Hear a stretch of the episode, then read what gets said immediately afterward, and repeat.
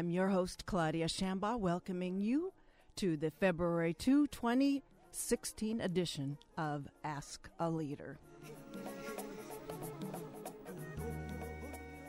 UCI Law School and anthropology professor Olufunyi Malayo Arewa, I'm going to call her Funmi during the show, and CEO of 234 Media, Dayo Ogunyemi, will call it in from LA along with two beautiful Nigerian directors, Ms. Bello and Mr. Davio.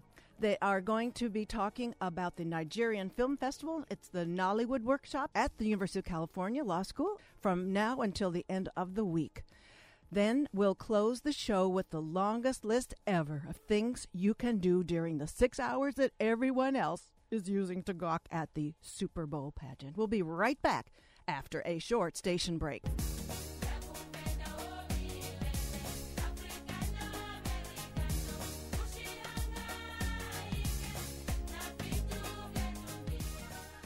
Welcome back. My guests for the larger share of this hour are the following four distinguished individuals UCI law professor Olufunmilayo Arewa. She is a law school professor, as I said, CEO of 234 Media, Dayo Ogunyemi, and the two directors aforementioned are Michelle Bello and Charles Igbinovia and they are directors in Nigerian, and that is Nollywood film in a sector. First, with Miss Arewa, her research centers around intellectual property and business with a primary focus on copyright and music.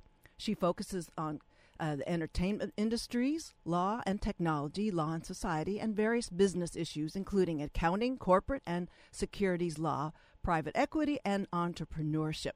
Recent publications include Enduring Hierarchies in American Legal Education and From J.C. Bach to Hip Hop Musical Borrowing Copyright and Cultural Context.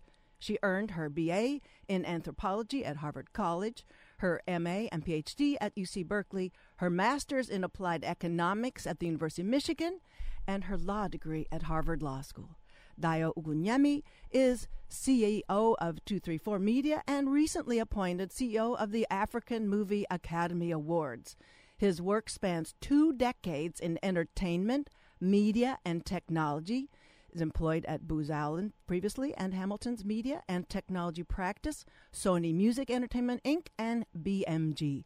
In this past decade, he has focused on finance, media, and technology landscapes in Africa, dealing in principal investing, consulting, capital raising, and serving as an advisor to the Nigerian film industry on finance, distribution, and intellectual property. He has formulated policy for and advised the likes of the UN Economic Commission for Africa, African governments, and regional economic communities on intellectual property, telecommunications, technology, e commerce, and finance. He completed his Bachelor's of Science at the Massachusetts Institute of Technology, his MBA at Columbia Business School, and his JD, that his law degree from Columbia Law School. He is admitted to practice in law in New York. If you were lucky enough to know about his forum before today, you might have benefited from hearing his talk yesterday at the UCI Law School for this week's special forum that we're going to be talking about. Joining them are film directors Michelle Bello and Charles Igbinovia. Uh, Ms. Bellows is a Niger- of Nigerian, French, African American, and Congolese descent. She is a film director, a film producer, and the CEO of a Nigerian based entertainment and publishing company, Blue Star Entertainment Limited. Charles Igbinovia is a Nigerian film director, producer, screenwriter, actor, social commentator, and essayist. These two very distinguished guests join Funmi Arewa and Dayo Ogunyemi as they come to us today from Los Angeles. Welcome to all of you on Ask a Leader. Thank you. Thank you. Okay, can we just hear each one of you say your name so we know who's who? Starting I'm- with Funmi. I'm Funmi Arewa. I'm a professor of law and anthropology at the University of California, Irvine. Okay. I'm Dayo Ogunyemi. I'm the CEO of 234 Media uh, Production and Distribution firm. Thank you. Hi, my name is Charles Novia. I'm a filmmaker from Nigeria, in Nollywood. Thank you. And I'm Michelle Bello, uh, also a filmmaker from Nollywood. Okay, I introduced all of you. Some some of you even with the uh, academic credentials. Uh, uh, forgive me for not giving having all of the benefit of that for our directors. Let's start by getting down to a few basics. Nollywood, Nigeria cinema is huge. It's second to the Bollywood industry. How does it break down in terms of drama, suspense, comedy, satire genres? Oh well, and this is this is Charles speaking. Thank you. Um, I, I think um, we're going to get a little bit of the history of Nollywood. It started as a, as a it started from the TV industry in in Nigeria um, in the in the in the late 80s. And you know what we had on television those days was a lot of good soap operas, and a whole lot of people would watch, stay tuned, and watch it every week. And so it was the same. We took the same style, the same style of storytelling, um, which was more or less serialized which we put into the, the, the movies, put it in, into the films, and um, that caught on with the audience. And uh, the most important thing, too, is that uh, we were telling stories which were very real to the Africans, the Nigerians who were watching, the, the, the, the audience we had there, And at the time we started, we didn't actually know that it was going to be that big. It was just, uh, you know, it was you're just flights of fancy, Uh-huh. just, just telling stories, and um, it was a big shock. Um, some few years later, when we found that it had gone beyond expectations all over um, the the diaspora, the black community, the Caribbean, everywhere. So you know, um, there are a whole lot of stories told from the Af- African perspective, as it were. Lovely. I love that how a story, an oral tradition becomes a perfect, uh, a perfect bedrock for audiovisual entertainment. I guess you could say so. Yes. Okay. And so, anybody, and so, how about you, Michelle? Did you want to say something to that? Well, I'm um, I started my career about nine years ago, so I was kind of new to um, the industry back then, and I was so excited because it was already um, one of the largest in the world, and now I'm excited um, to just see the different genres um, because usually, back then it was a lot of drama movies. Um, and we really focus on that. We had comedies as well, but right now it's spread across different genres. So we've had a few sci-fi movies, horror films. Uh, we still haven't gone into action yet. So this is exciting because there's so many um, different genres uh, we can still exploit. Excellent. And Michelle is probably too um, Modest. too modest to say it, but she's actually, you know, she had a, a wonderful film, The Flower Girl, which I guess is one of the um, more successful rom-coms um, that came out in Nigeria. So she's a pioneer in that regard. Well, it's Nollywood is a, a roughly about a 20 year old, I hope I've got this right, phenomenon in Nigeria cinema. Tell us what it is exactly that you haven't already mentioned. What it is exactly, or if you want, what it isn't. Uh, what is, is there an opportunity for creative people to, uh, or for creative people to really run with uh, with what they really want to say uh, from more unconventional kinds of frames of reference? I think that's probably been one of the one of the things that uh, um, marked Nollywood compared to many other film industries across the world. It is the world's first all-digital um, film process. Uh, you know, it was uh, the, the pioneers of Nollywood were the first people to shoot entirely on digital cameras, edit on digital, and end up on a digital um, format. Wow. And I think what that did was democratize the um, the process of filmmaking. So as Charles said earlier, you know, some of these things were flights of fancies. People pretty much made what they were interested in. And I think even if you're tracking more recent uh, entrants like Michelle, who have uh, somewhat different um, production values or story values that they're interested in pushing, it's still very much a sense of here's here's the vision that I have for you know the film I want to make. Here are the types of films I want to see. So I'm going to go out and make it. I'm not going to wait for anyone's permission. I'm not going to wait to be greenlit by a studio. I'm just going to go out and do it. And I'm not sure if this is for Funmi or Dio or uh, four of you. Is there a pressure put on Nollywood directors, producers to act as a unifying influence in a country with such complicated religious and cultural divides? Well, um, I, I would say um, I think the filmmakers tell the stories they want to tell, um, more or less uh, in a commercial slant. Uh, we're not really going out to, to propaganda, as it were. But there's a, there's also a, an angle to it. Um, like we always tell the the Ministry of Culture that if you want Nollywood to really reach out to the people, then there's got to be more cohesion between the, the, the authorities and the filmmakers, because as it were, I think every film, every Nollywood film, no matter how what what anyone thinks about it or what thinks of it, you know, it, it has its own didactic themes, it has its own moral themes, it has its own stories, right. and um, definitely there's unity being preached. There's a whole lot of African brotherhood, a whole lot of um, great moral stories being being told. Um, I, we, we, we're not at this point getting around to using it as an anti-terrorist uh, kind of uh, movement so far, but I do think there are things that are in the work. Uh, there are some things in, in, in the works in that regard.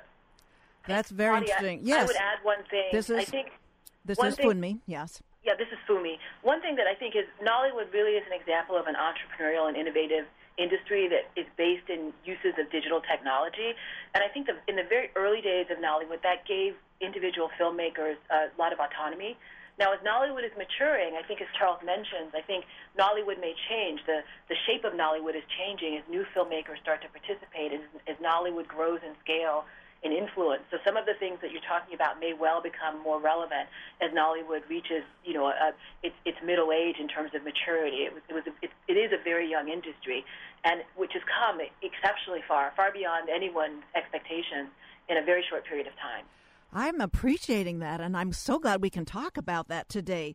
And so, while we're talking about these forces, and I, I, I I'm, I'm, I'm, I'm am intrigued with the sort of new uh, agenda dealing with the the uh, the topical development of, of the terrorist incursions of Boko Haram uh, that are making life extremely uh, un.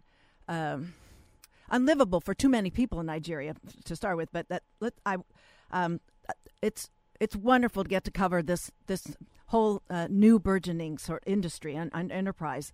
And uh, and while we're talking about that, I I want to know, um, you know, Hollywood blockbusters are certainly uh, dictating, I would say, uh, taste to uh, a number of other countries' cinema. It's it's dictating taste to this country's cinema.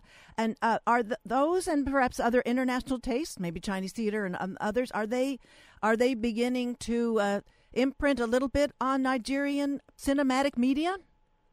Well, it's an, it's a it's a very interesting thing depending on the time scale you look at. Um, And this is Dio.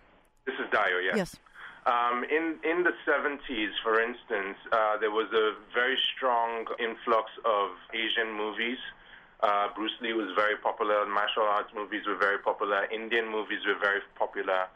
Um, and then over the 80s, as the um, the, the economic situation collapsed, um, you essentially had fewer, you know, fewer foreign foreign films, including American American films, coming into Nigeria, and that's really what um, was the economic impetus for the rise of Nollywood. I would say that if you looked across different demographics, uh, so for instance, if you looked at upper middle class Nigerians, you would be more likely to see um, people consuming things like, you know, Spider Man or Game of Thrones, or um, you know, so so at, at the at the higher socioeconomic um, groupings, you you would see consumption patterns maybe indistinguishable from their counterparts in the U.S.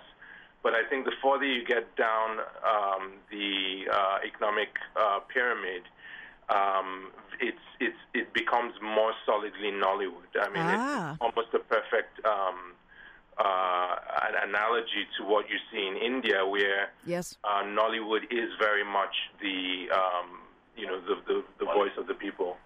Um, so so so what what I would say is that it really varies, um, but I would say um, there are a number of uh, classic multiplex theaters that have set up in Nigeria in the last ten years. Um, but uh, for the first time, even within those those um, within those high-end theaters, um, last year or the year before, we had a Nigerian film, uh, funnily enough, uh, entitled 30 Days in Atlanta, Okay. um, out, outperforming, um, completely outperforming all the um, foreign films uh, in this, at least in the last 10 years, and we're talking about films like James Bond, you know, which uh, as a former British colony, Nigeria, and you know, Nigerians had quite a lot of exposure to. Um, so that's been that's been a I think a, a, a watershed for us. That even on the high end, you're seeing you're starting to see Nollywood dominate uh, in, in in areas that we're traditionally more open uh, to Hollywood. And speaking of tastes and demographics uh, matching with that, and we'll have the opportunity at the forum at UCI, and we will talk about the schedule and all that uh, near the end. That the um, Tango with Me film, uh, which I did have a chance to see, that will be one of two presented Wednesday night. If you're listening to the show live, that'll be on February 3rd, I believe. Um, I'd like to know Tango with Me. It's a very uh, upscale demographic that is the feature, but the the story told is seemed to me so cross all classes. Can any one of you give me an idea how, what consumption patterns would have been following uh, adamantly that particular would have been interested in that film in Nigeria? Um, well, um, Tango with Me would be an example of um, you know a very a cliche or a, a niche demographic uh, in, in, our box office. Uh, um, uh, you know, reports. Uh, I would say that romantic movies, rom-coms, um, comedies are quite heavy. They, they, bring they bring large numbers um, in terms of profits and um, gross earnings. So Across the board. Yeah. Okay. Okay. Yeah. Uh, so Tango with Me fell into Tango with Me had uh, you know it has everything um, which a good Nollywood movie would make it, you know, would do for a producer who would go to the bank smiling. It has a star power. Um, Genevieve um, is, is, is, is, one of the most recognizable faces from Africa. Okay. I think uh, she was on Oprah a few years ago, and you know, and so it, it, it's uh, you know the industry itself has carved out a whole lot of um, celebrities just from you know just from people just from the streets, people who are, who had had no no idea um, what they would have done with their lives if they didn't have a leeway for expression. So oh. it's, it, it's it's it's amazing if, if I have to say that. Absolutely. And what I would also say to that, this is Michelle, um, yes. is that our movies are, you know, especially genre-based movies, it cuts across all cultures. Yes. So, um, and what we've been able to do with Flower Girl, um, we've taken it around the world, Paris, Canada, um, it was in LA, screen, South Africa, and the response has been incredible because as a romantic comedy movie and love and themes of love, um, everyone around the world can relate to it. So, and that's what our stories do. It's very relatable. It's real characters, uh, real issues, conflicts, and so it cuts across all cultures. But I want to say, when you mentioned romantic comedy, I'm not sure. Uh, Tango with Me. It's I wouldn't give it rom com, and maybe that's not what uh, Dio romantic was. Drama, it's romantic drama, right? And but I'm yeah. thinking, uh, I probably in Nollywood, romantic comedies are probably have more of an edge. There's a little less burlesque than what uh, what rom coms would be. Uh, known to be like in the States. So, for those of you whom have just joined us, my guests are UCI Law School professor Funmi Arewa, C- and then CEO of 234 Media, Dayo Ogunyemi, and Nigerian film directors Michelle Bello and Charles Novia. Here on Ask a Leader at KUCI 88.9 FM in Irvine, streaming on the web all over the world at kuci.org, taking us all the way to Nigeria and bringing us all the way back to LA and UCI, where a special forum is hosted this week on campus today through Friday. It's called Creativity, Innovation, and Legal Form. And that's what is taking place, as I said, this whole week. Well, uh, I guess when we're talking about the creativity and uh, a little bit about perhaps pressure for sort of unifying, addressing topical uh, developments of the moment, I'd like to find out is there are there any kind of censorship issues that these creative, involved cinematic people have to, to work around? Oh well, um, yeah. Um, well, is... are, we have laws, classification laws, censorship laws um, within the the, the con- in, in, within Nigeria. Uh, so if you have to do films on um, on the past, on war, you know, Nigeria had a, fought a civil war in the '60s, yes. and um, because of ethnic tensions, most most of the time, the government would not want um, us to shoot movies that would, uh, which they feel would stoke the embers of disunity. So anything that has to do with the past, with the war, war, war, war stories, um, it have to be done in such a way that it's. Uh, it's, it has to be done in a very creative way, not not telling the story as it were, but maybe building themes around it. So, and then you know we have basic censors, censorship uh, rules. Um, you know, classify your movie, classify your movies into PG, we don't have PG, yeah. G, age ranges and all that. So the, we have a, we have quite a viable, a vibrant classification board, as, as it were. So filmmakers actually, you know, shoot. Um, and then they know their audience, they know the range or the age range or the you know the demographics they're shooting for. So okay. to put a little bit, this is Dio, putting yes. a little bit more uh, color on what Charles said. Ah. Um, there is the Nigerian Film and Video um, Censors Board. Um, it is it functions for the most part more like a classification board. The name is uh, to an extent um, a vestige of the colonial era censors board, uh, so pre-independence. The the British, um, as the colonial power, would have uh, actively censored films and, and other content. Uh, but for the, I would say for the most part, in, in 90 to 95 percent of cases, it really is more about classification than censorship per se. Uh, that said, there have been a number of high-profile situations in which um, there have been some conflicts between the creative directions that some filmmakers have wanted to go with and what the uh, censors board felt was appropriate. But I think in almost every situation I, I, I know of, um, those issues were resolved without extensive um, changes made to the films. Well, let's pivot now to the kind of commercial aspect of and the viability of Nollywood that uh, Funmi was talking to me in preparation for this that there's this sort of trend where uh, intellectual property is uh, a, a, concern here so that this re- this sector can remain viable so how can uh, can you Dio and Funmi talk to the that kind of um, you know the copyright law and protecting these creative people uh, in this industry?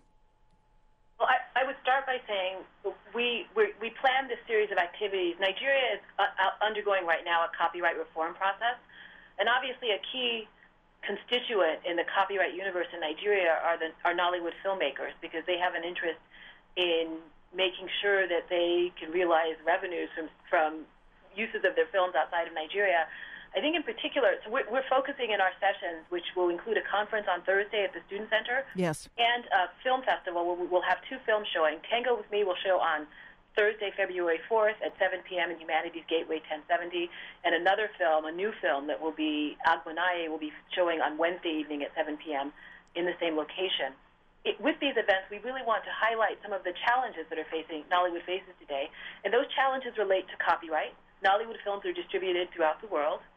Um, often, and often the creators don't necessarily get um, paid as much as they feel they should, and, and as much as they should get paid.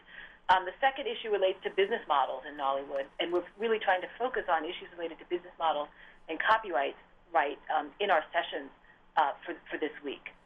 And Dio, I'm sure you have Yes. And if you if you take a ten thousand foot view of the film industry, there are two things that two legal related things that end up uh, being the lifeblood of any creative industry.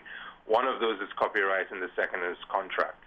Now, if you look at the way Nollywood evolved initially, um, essentially. Uh, 99% of the revenues 15 years ago came from the sales of physical VCDs or DVDs. Right um, in the market, and you had a pretty tight um, guild, if you want to say, uh, cartel, if you're less uh, less kind, um, of of what we call marketers. Um, what that essentially made meant was that if you were a filmmaker like Michelle or, or Charles and you made a film, if you wanted to sell them within the Nigerian market, you'd had to have a deal with a distributor or marketer, as they're called. Um, what that then meant was that the issues around who owned the film became kind of moot Um, if you made a film, uh, you made 99% of your revenue within Nigeria, you made 99% of your revenue within the first two months or three months of the release.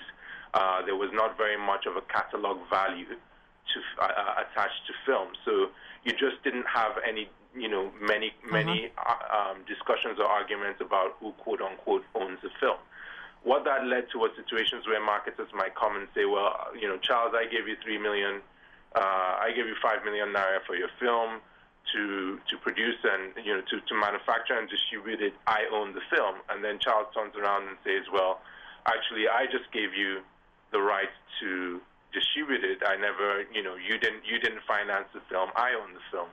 And this has become more and more of an issue, as as Funmi suggested, as Nollywood has moved from a, um, a model in which most of the money is made within the within the borders of Nigeria to a situation where now where certainly most of the consumption of the typical Nollywood film is outside the border of Nigeria, uh, either elsewhere across Africa or internationally. And what that has meant is, as as various players, um, from from cable companies to VOD companies to um, physical distributors, try and um, license films um, genuine issues come up in terms of who owns the film. Um, so, so these are some of the issues that we're grappling with, and I, you know, certainly some of the more sophisticated filmmakers, um, certainly the likes of Michelle and um, Michelle and uh, Charles, you know, go about go about the process of financing and um, you know um, doing paperwork, you know, um, copyright registration, contracts, signing contracts very differently from what uh, their counterparts would have done 15 years ago. Um, but I think that's what's very exciting about the, the workshops that are planned at UCI this yes. week. Um, is some of the model, con- you know, there's going to be some work done around developing model contracts, and I think moving, you know, it will it will serve a significant role in moving Nollywood towards um, the role it can play in the global media industry. And I know you'll take up this topic I'm going to bring up now uh, at the the forum, and, and as you were talking, uh, Dio, about uh, the the market beyond Nigeria, how important is Nollywood to the African diaspora? Huge. I mean, it's uh, you know um, everyone here will give you examples. Um, uh, you know, I'll tell you stories around going to Jamaica, going you know going in you know going up in Harlem and finding that you know members of the uh, of the African diaspora absolutely love the idea of seeing people like themselves telling stories that are very familiar to them on on screen. Um, in addition, elsewhere in, elsewhere in Africa, and, and I mean remembering that Nigeria, you know, while while Nigeria has 180 million people. Um, the whole of Africa is, you know, is a billion people, and there are 50, 54 other countries on the continent um, Nollywood has become incredibly popular, in many, in many cases even more popular than Hollywood. Um, so Amen. you're finding you know situations where certain words, certain Nigerian words, whether slang or in Nigerian languages, have sort of become a Pan-African uh, lingua franca, uh, so to speak. You walk into countries and Nigerian slang from, from, from the from the airport, people will greet you with Nigerian slang as soon as they know. Well, the fir- um, the film would be really important in updating everybody's slang because you know the uh, expats use the maybe a generation old slang, so this is like the new improved slang, right? Very true. Very true. well, I don't want to short shrift here the coverage of the forum creativity innovation and legal reform in africa it started it starts today uh, and uh, although Dio spoke yesterday, so it's I guess officially started yesterday. Uh, it's uh, in L.A. and now uh, in Irvine. Uh, first is going to be African the African Innovation 2016 conference at the Student Center. That's all day Thursday.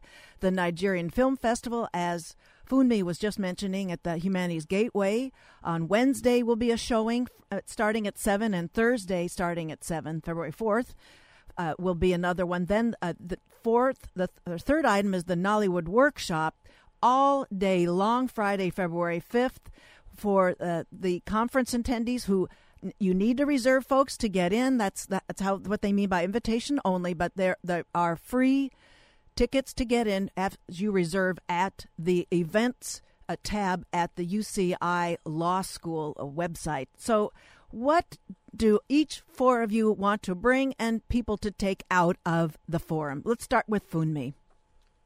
Well, I would like people to take out of the forum an understanding of the importance of Nollywood, both in Africa and globally, and the fact that there, there's an active film industry in Nigeria that a lot of people in the world are paying attention to, and I think I want people that haven't heard of Nollywood to start paying attention as well. Michelle? I think it's yeah, it's important to learn um, about Nollywood, um, seeing the impact around the world because I travel a lot and it's, um, it's you know letting people know what we're doing and they're always they're always amazed that you know we have the second largest industry in the world. So, Uh-huh. Yeah, so I guess for me it's really important just for people to come and learn and know what we're doing over there. Okay. Charles? Yes, I, I think um, we're building br- bridges, um, cross-cultural bridges. We're building, you know, you're using film as a platform for friendship, for culture, cultural exchanges, and, and a whole lot of things. Um, uh, one thing I, I forgot to say, um, in, the, rec- in, the, in the past couple of years, it's surprising to us in, in, in Nollywood how a whole lot of um, African Americans, Nigerian Americans, um, British Nigerians. They've been going back to to to, to Nollywood. They, they leave, you know, they, they just they, they migrate sort of back to, to Nollywood, and then they, they get their their sort of uh, their stardom. They become celebrities from Nollywood, and it's it's it's quite uh, intriguing. It used to be the reverse used to be the case. Everybody wanted to go to Hollywood, but now a few of them are coming to, to Nollywood first. So And we're the- just building.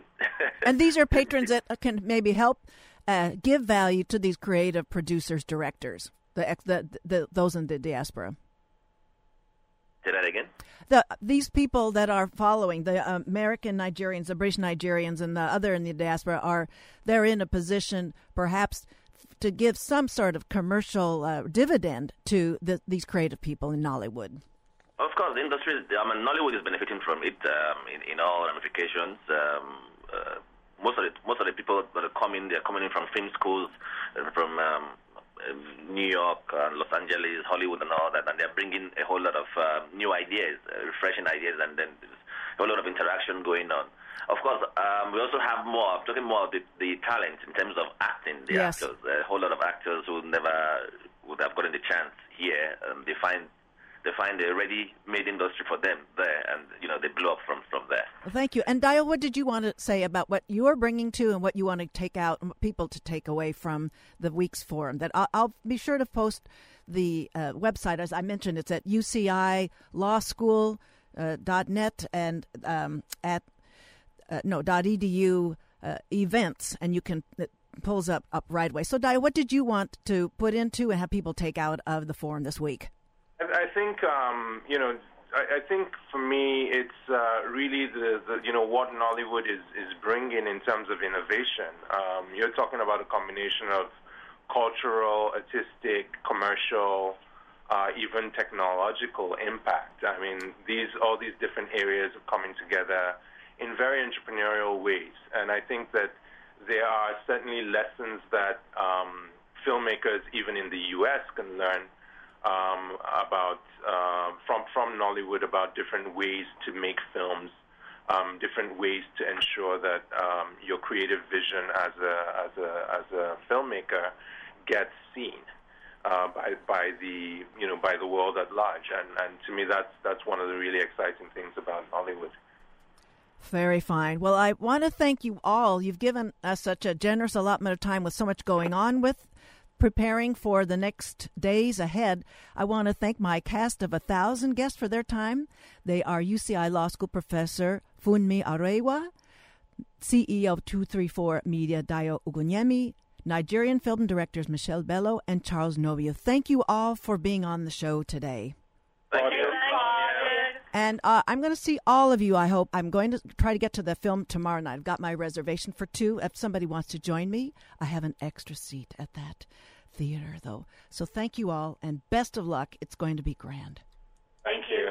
All right, here we go, folks, with a little. Oh, Papa, thank you.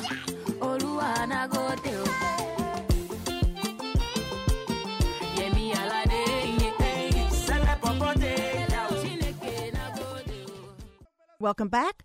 My next guest is Alan Gibbons. She is an editor at Orange Coast Magazine, a lifestyle regional magazine serving Orange County since 1974.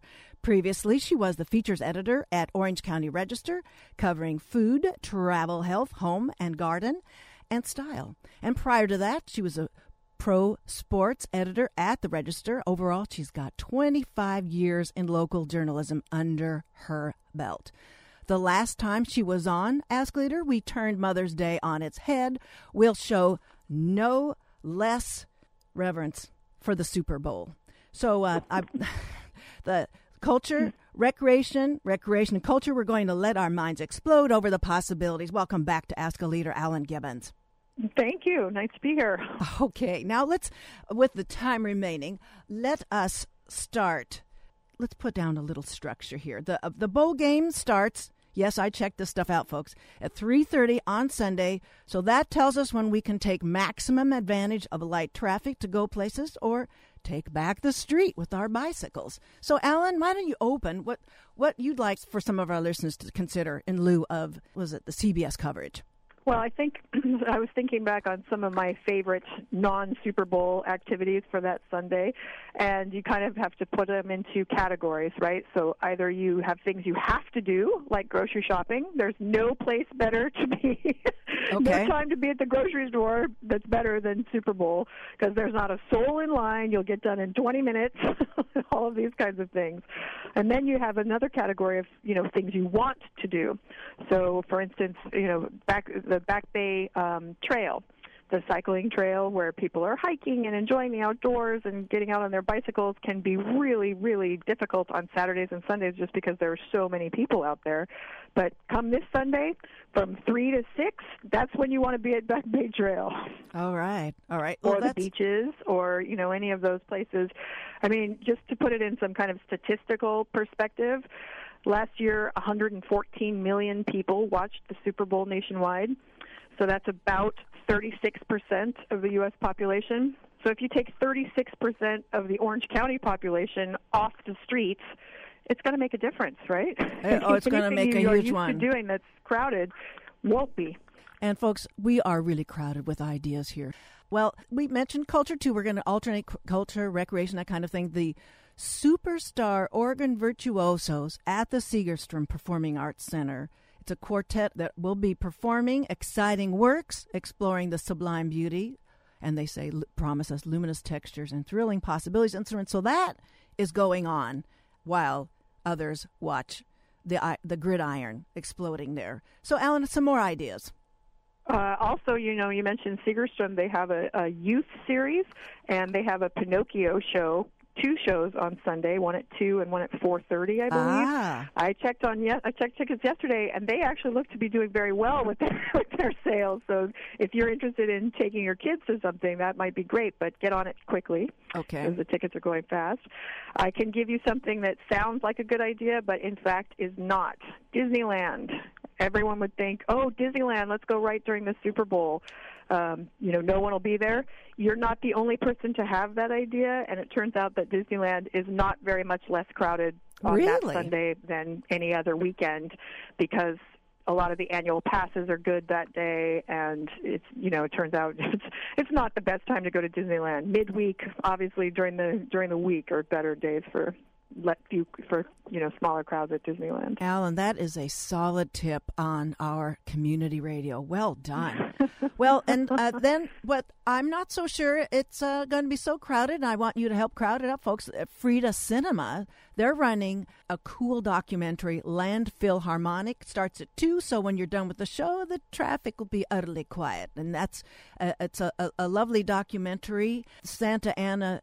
Frida Cinema is very close to the whole very bohemian art gallery art center of uh, Santa Ana's downtown. So that's that's another one. So uh, how about some more, Alan? After if you were to do that you know afterward you can always go grab something to eat at Fourth Street Market and anywhere DTSA that whole downtown Santa Ana region is going crazy with new restaurants that just can't keep up changing all the time and Indeed. I was- really good stuff going I was going to mention Rachel Klemek opened her brand newest black market bakery at the Santora building right nearby.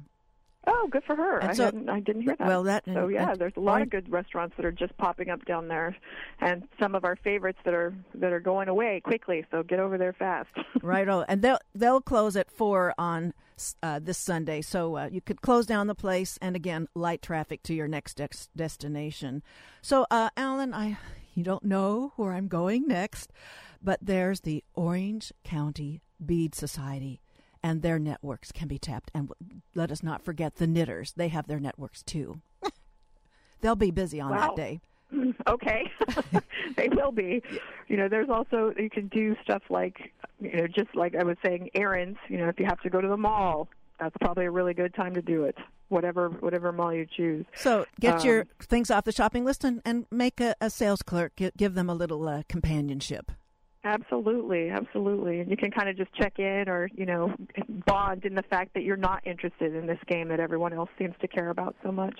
Okay. And for those of mm-hmm. you who've just joined us, you're wondering, what are we doing? This My guest is Alan Gibbons, editor at Orange Coast Magazine, offering generous servings of what you can do with the, I call it the six hour grant of time that others will squander on watching this Sunday's Super Bowl here on Ask a Leader on KUCI 88.9 FM in Irvine and streaming all over on the web at kuci.org. So feed me some more ideas, Alan.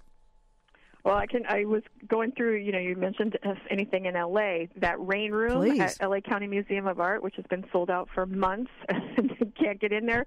You won't be able to get in there on Super Bowl Sunday either. I'm sorry.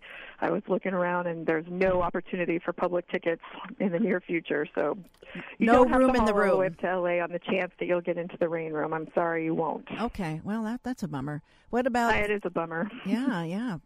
Well, it just goes to show you how art's got such a solid following. It, folks, it's not going. to It won't go away. And so, um, other other. I mean, I was looking around, Alan, and I thought certainly they're going to want various venues are going to want to promote that they are underattended and they want to make it available to, to people. But I didn't find it was that easy to to to search out the deals. When I looked up deals, it was about serving up the food for people that were going to plant themselves in front of the Super Bowl. So I don't. Maybe you had better luck. No, I agree. I, I didn't find it too much in that manner either. You would think that people would be flaunting, "Hey, here's an alternative to your Super Bowl game," but I think that not too many people want to step out on that ledge. so there are certainly many deals to be had in terms of, you know, if you're going to order pizza, if you're going to go out for go out to a restaurant, go out for happy hour during that time, all of those things. There's a ton of things going on in terms of getting a good bargain. So keep an eye out for those. Well, I, I had a little bit of a DIY uh, theme here that this is the, what is it, the 7th of February, and that gives you a like a, you could during the Super Bowl, even you could do it while you're watching it or while you do not have it turned on, you could get a leg up on your handmade Valentine crafting session. You could absolutely do that. Any sort of thing like that, right? That you that you don't need too much. You don't need to focus too much attention on any one thing. So you know, take that time to have it on if you want to watch the commercials, so that you can talk the next day at work about oh that commercial or that ad or the halftime show. But then during the game itself, you're not a fan. You can just detach and go do something a little more crafty. Crafty, recreational, cultural. So I don't know, uh, Alan. When you did your research on the viewership, did you also get a little demographic so we know maybe who's not going to be there, so we uh, can sort of hang with that sort of cultural enclave and uh, sort of deepen our bridge making experiences? I'm sorry, I don't have that sort of breakdown of the viewership.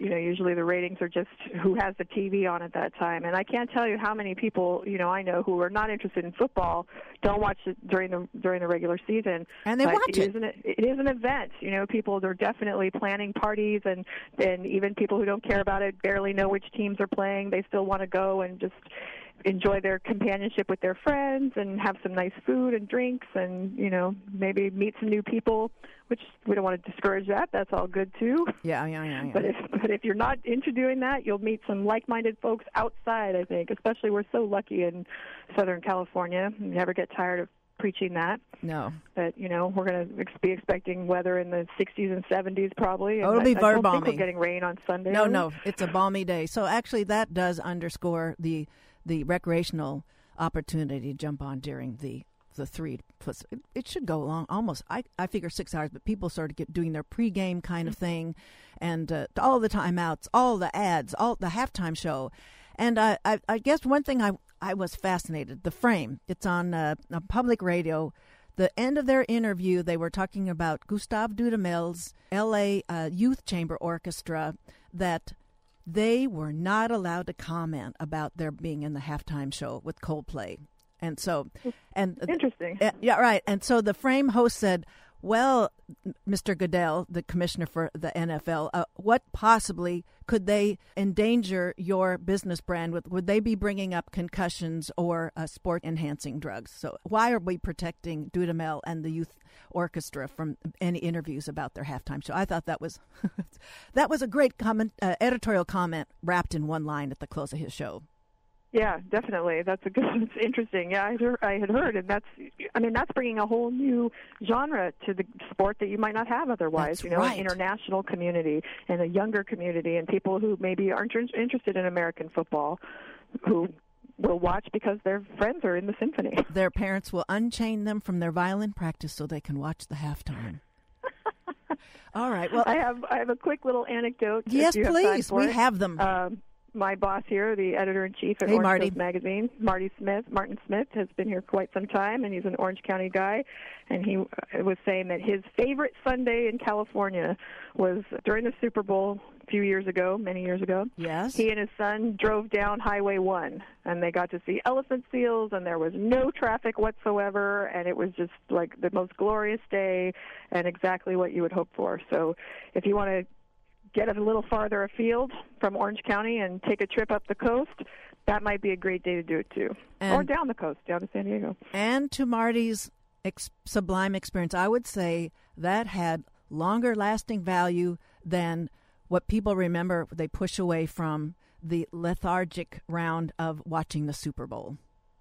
I can't tell you how many how many years I remember what I you know what I did instead of the Super Bowl, and then the number of Super Bowls they all blend together. And what was I doing? Oh, right, I was at work. Oh, right. I was putting out the paper on the Super Bowl Sunday. Oh, that's right. Well, Alan, I appreciate your taking the time to go down this path uh, with me today. Thanks for coming on the show.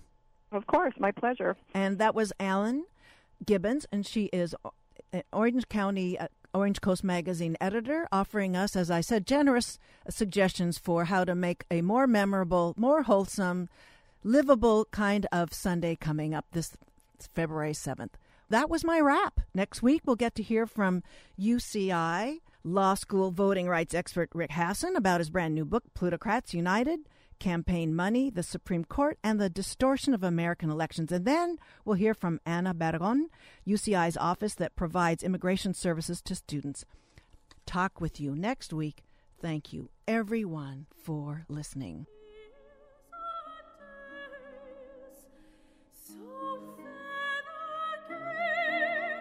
So